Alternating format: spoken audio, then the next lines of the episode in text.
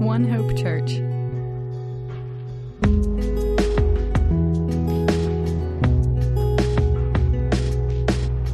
As many of you know, on Sunday we had the privilege of having Abel and Anna from Mexico with us to share with us the Lord's work in Mexico in the Sierra Desegallica mountain range, and also to share the word with us. And so it was quite a privilege that we had on Sunday.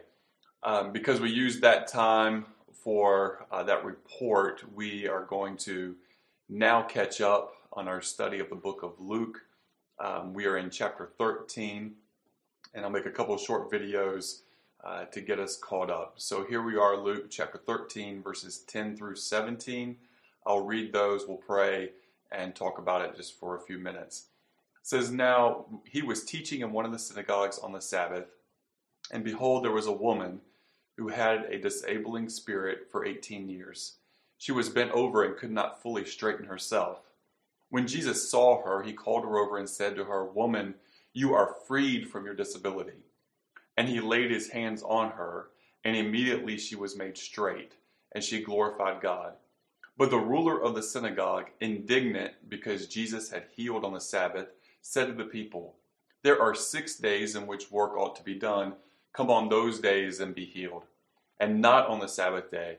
Then the Lord answered him, 'You hypocrites! Does not each of you on the Sabbath untie his ox or donkey from the manger and lead it away to water?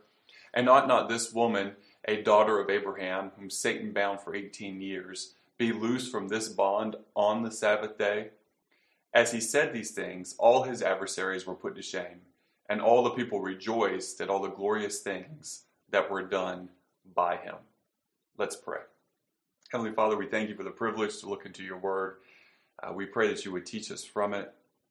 Help us to see as your son Jesus sees. And Lord, help us to follow you with full and open hearts. And we just ask that you would teach us from your word. Jesus, we ask these things in your precious name. Amen.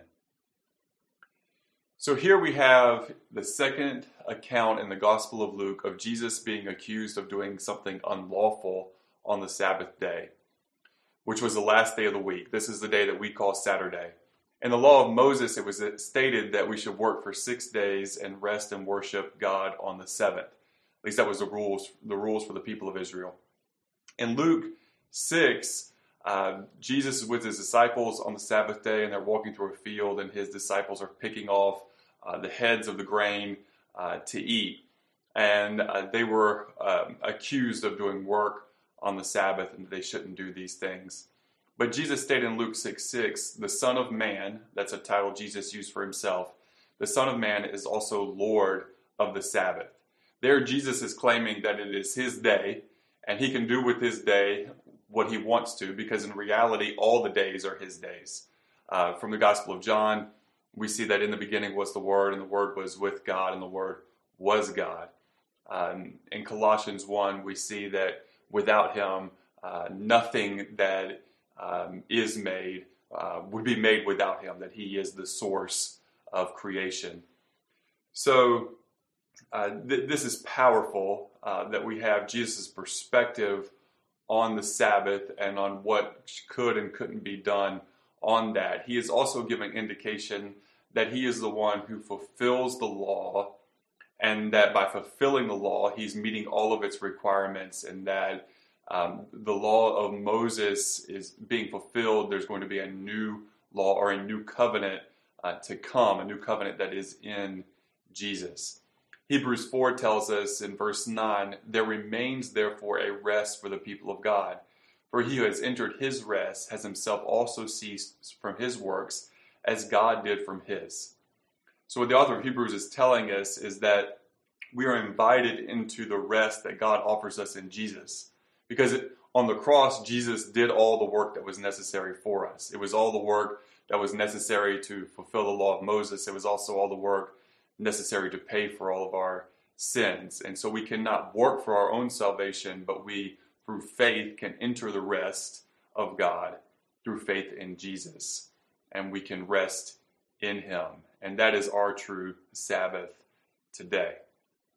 So now we also need to understand that at this time in history, legalism had corrupted the good things that God had given to the people. The religious leaders were more concerned with their rules than they were with hearts and minds.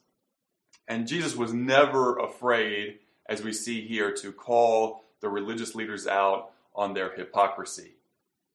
He says, in fact, "You hypocrites." And he shows them very clearly their hypocrisy. And in their hypocrisy, they would take better care of their livestock, their own donkeys, than they would for this woman who is made in the image of God, who God deeply loves. And that is a sad tale indeed. But we see Jesus in his redeeming of this woman and redeeming her physical health even. He is showing us her value. He is showing all of humanity, this disabled woman's value in the sight of God.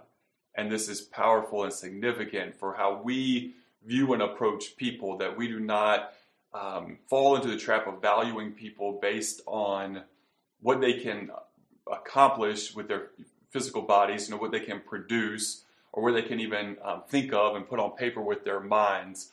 But we value people because they are human beings. They are made in the image of God and therefore have intrinsic worth, not based on what one knows or what one does, but based on who one is as a human being. And so we need to make sure that we view every person. This is a great call for us to think about and to make sure we have the right perspective on those who have disabilities.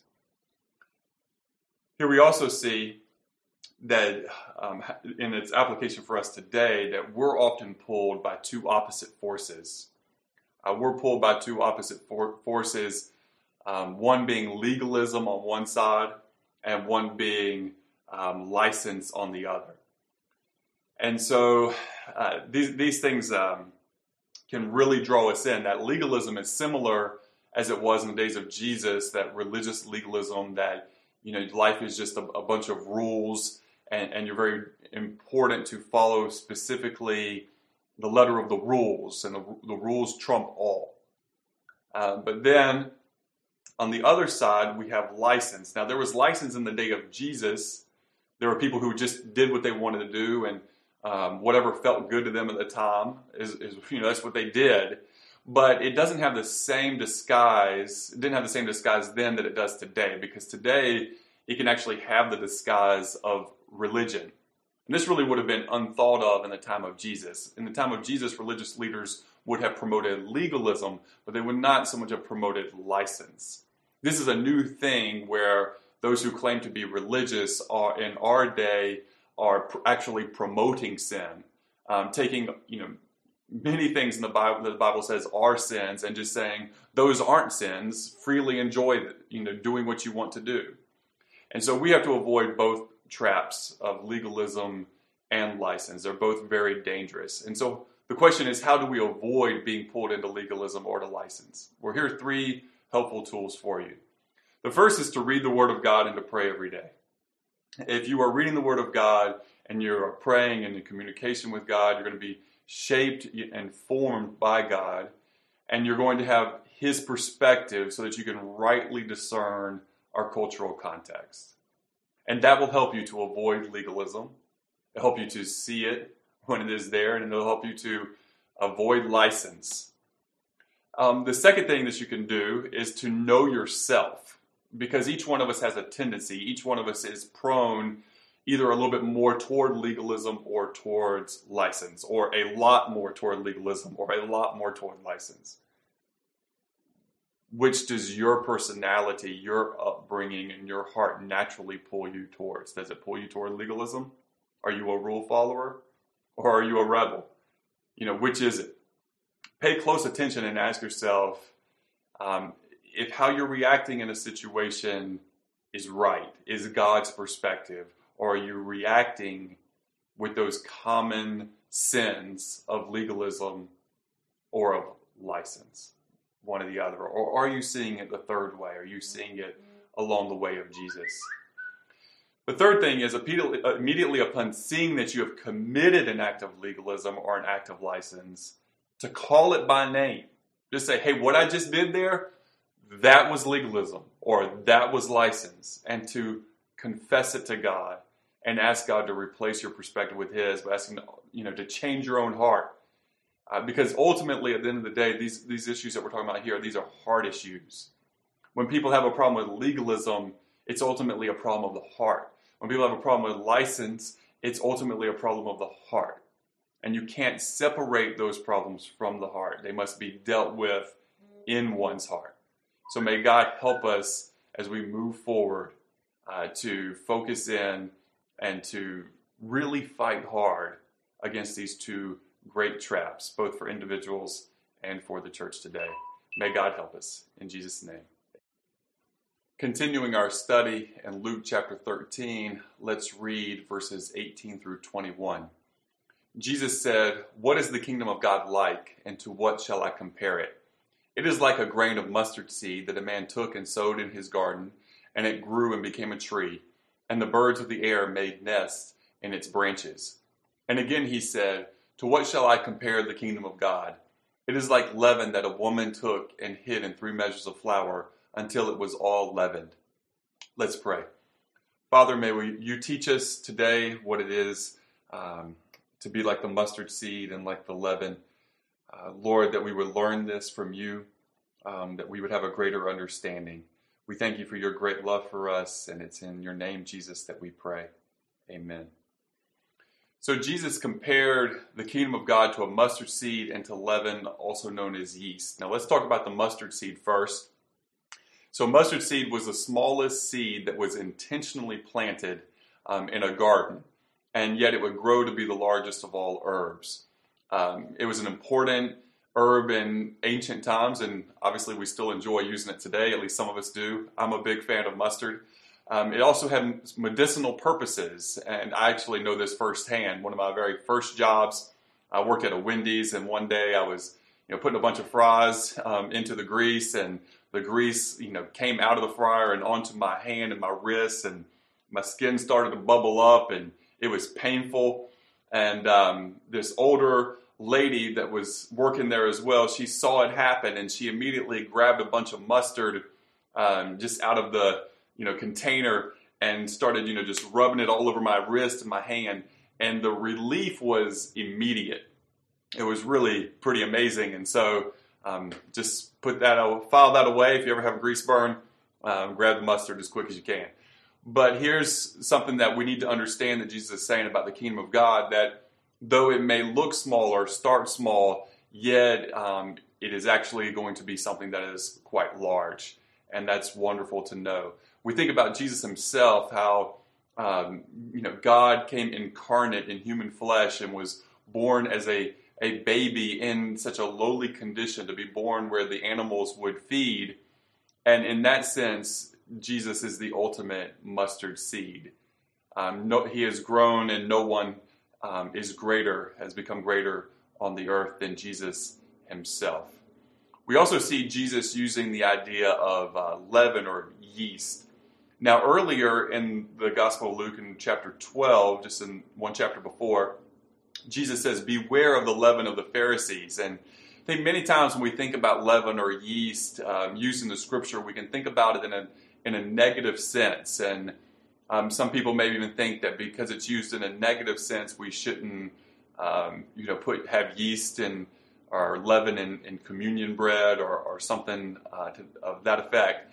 But here Jesus uses it in a positive sense. Really what he's showing is that if you have the leaven of the Pharisees, if you have that hypocrisy, then that's going to affect others. It's going to affect the people around you in a negative way. But if you have the leaven of the kingdom of God in you, it's going to affect others in a positive way. So the way of Jesus, followed closely, even if only by a few people, can have a great effect. It can have make great change in a neighborhood or in a school, in a town, a city, a state, or a nation. As I think about our world today, the word Christian is a very broad term And it's one that I'm not particularly fond of at this point because I don't know that it really defines things very clearly for people. But just using that term, people who are called Christians can have a reputation as being those who whine when they don't get their way. But what should our reputation be? We should be known as people who love so boldly in both action and word that the world cannot help but take notice. One of the accusations that we see in the book of Acts about the apostles and the early church is that they were turning the world upside down. Well, of course we should be turning the world upside down. Not everybody is going to like the change, but certainly the change that is helping people to be, to come to know God and to believe in Jesus and to be more like Jesus is indeed a positive change and one that we should desire to be a part of. We don't want to miss out on both our privilege and responsibility as followers of Jesus to be part of the kingdom that is now and that is to come. Remember in Luke 12:32, Jesus told the people, "Do not fear, little flock, for it is your Father's good pleasure to give you the kingdom." We think about kingdoms, we think about the kingdoms of nations, but even in our culture, we think about people trying to build their own kingdoms.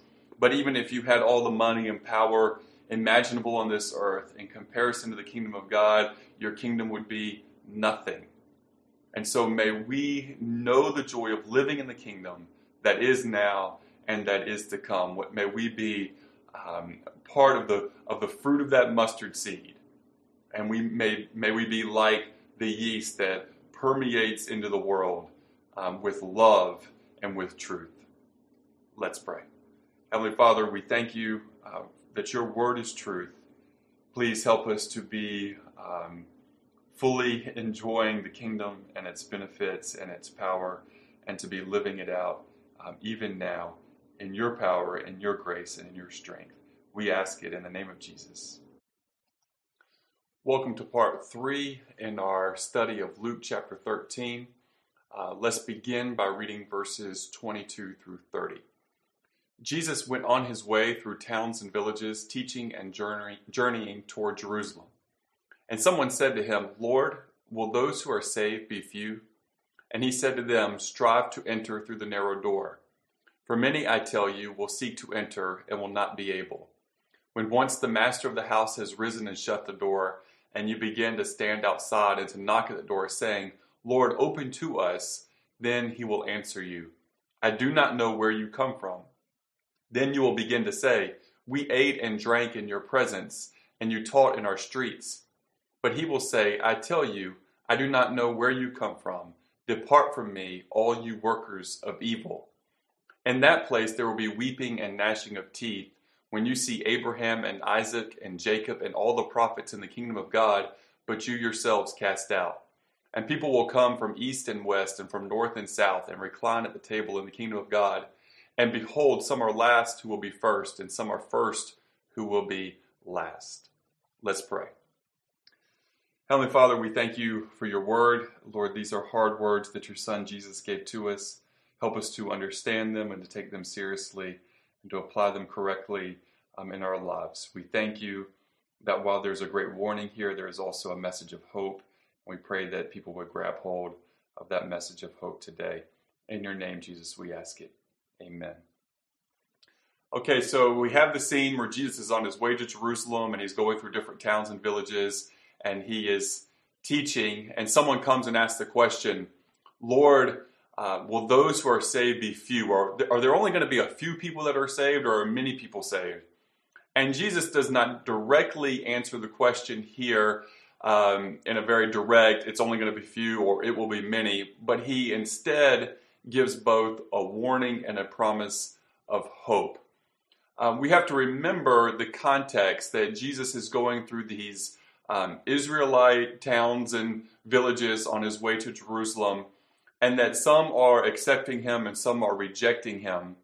And so this is a warning for those who reject him. Remember that Jesus is the promised seed of Abraham, in whom every people group of the earth will be blessed. But in order to enter into that blessing, you have to enter it through faith in Jesus himself.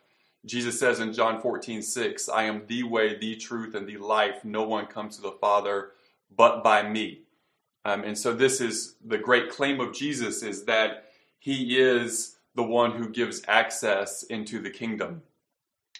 And so he uses this illustration of a man at his house, and people will begin knocking at the door saying, Lord, open to us. And he will say, I do not know where you come from. And they will start to say how they know him. And this is an important point, because there are many even today who know Jesus intellectually. They know about him in their minds. They may be even willing to say, yes, he died on a cross, or yes, he rose from the dead. My wife was one of these when she was a college student. She would tell you that, yes, Jesus was a real person, that, yes, he was God, that, yes, he died on the cross, that, yes, he rose from the dead, yet she had not put her faith in him. She had not surrendered to him as king. And therefore, at that time, she did not have access to the kingdom of God. And there are many of people in the same position today who know about Jesus, but do not know Jesus. In fact, you'll notice here that the real question is not, do the people know him, but does Jesus know them? Here, the person in the house says, I do not know where you come from. Depart from me, all you workers of evil. And again, in order to know Jesus, one must humble himself and say, Lord, forgive me. You know, I am a sinner, and must acknowledge that reality. So as we move on from that, let's read verses 31 through 35, and this concludes the chapter. He says, at that very hour, some Pharisees came and said to him, get away from here, for Herod wants to kill you. And he said to them, go and tell that fox, behold, I cast out demons and perform cures today and tomorrow, and the third day I will finish my course. Nevertheless, I must go on my way today and tomorrow and the day following, for it cannot be that a prophet should perish away from Jerusalem. O Jerusalem, Jerusalem, the city that kills the prophets and stones those who are sent to it. How often would I have gathered your children together as a hen gathers her brood under her wings, and you were not willing. Behold, your house is forsaken, and I tell you, you will not see me until you say, blessed is he who comes in the name of the Lord. We see here that not all Pharisees were bad, and that even if these were bad Pharisees, they weren't bad all the time. We see a good Pharisee in John chapter 3. You can read about Nicodemus coming to Jesus at night, and he wanted to ask, honest questions. He was a truth seeker. Jesus wasn't afraid to tell the truth about the Roman ruler in that area. He says, go and tell that fox. It makes you wonder what Jesus would say about politicians today. But so that we don't get too sidetracked, let's move on to verses 33 and 34. He says, nevertheless, I must go on my way today and tomorrow and the day following, for it cannot be that a prophet should perish away from Jerusalem. He's saying his time isn't there yet, but even notice he says earlier, today and tomorrow and the third day I will finish my course, that Jesus is even there giving a little bit of a hint about his future crucifixion and resurrection. But talking about Jerusalem, he says, it's a city that kills the prophets and stones those who are sent to it. It stones those who God had sent to help the people there. And Jesus gives this really interesting illustration about himself. He says, he's like a mother hen who wants to gather her chicks in and to protect them. But then he says, you were not willing. And so here, this is very clear. Jesus is willing to save the people who are wanting to reject him, but they are not willing. They are pushing him aside. They are saying no to him. And so then he gives this point of condemnation again. Behold, your house is forsaken. I tell you, you will not see me until you say, blessed is he who comes in the name of the Lord. Now, one thing I really want you to gather here is the heart of Jesus.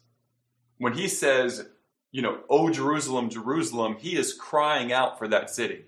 He is crying out for the people of that city. It is emotional for Jesus. He has a a heart of compassion for these people as he does for all people. We've seen throughout the Gospels that, Jesus looks out on the multitudes, and he's moved with compassion, for they are like sheep without a shepherd. And he desires to be that shepherd, and he is a good shepherd. What I want for application for us to understand today is that if we are to be like Jesus, if you are a follower of Jesus, if I'm a follower of Jesus, and the goal is to be mature in Jesus, to be more and more like him, then we have to have his heart for people collectively and for people individually. And so the question then there for us is, when is the last time you have wept for a city or a nation, or the last time you have wept for an individual? Not, desiring for them something of this world, but desiring for them the kingdom of God, that they would be able to enter into the kingdom of God through Jesus. And that's very specific. It's not a nationalistic cry in any means. It's not a desire for, one's nation to be great, or maybe in this current environment you feel like your country is falling apart. This isn't why Jesus is crying here. They are crying because they are rejecting him. And have you weep for people who are rejecting him, even in your own family or your friends, or people in your community? And if we want to be like Jesus, then we have to have the same heart that he has for people. Philippians 1:29 tells us, "For to you it has been granted on behalf of Christ, not only to believe in him, but also to suffer for his sake."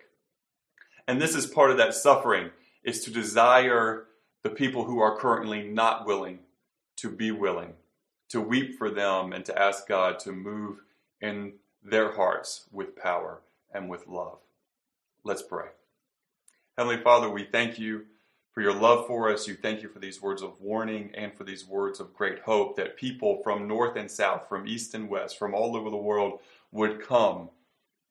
And yet, Lord, we know that there are those in our own families, our own friends, who would reject your Son, who would say no to the salvation that is offered to them, who would say no to Jesus. And Jesus, we see how that broke your heart over the city of Jerusalem, the people of Jerusalem.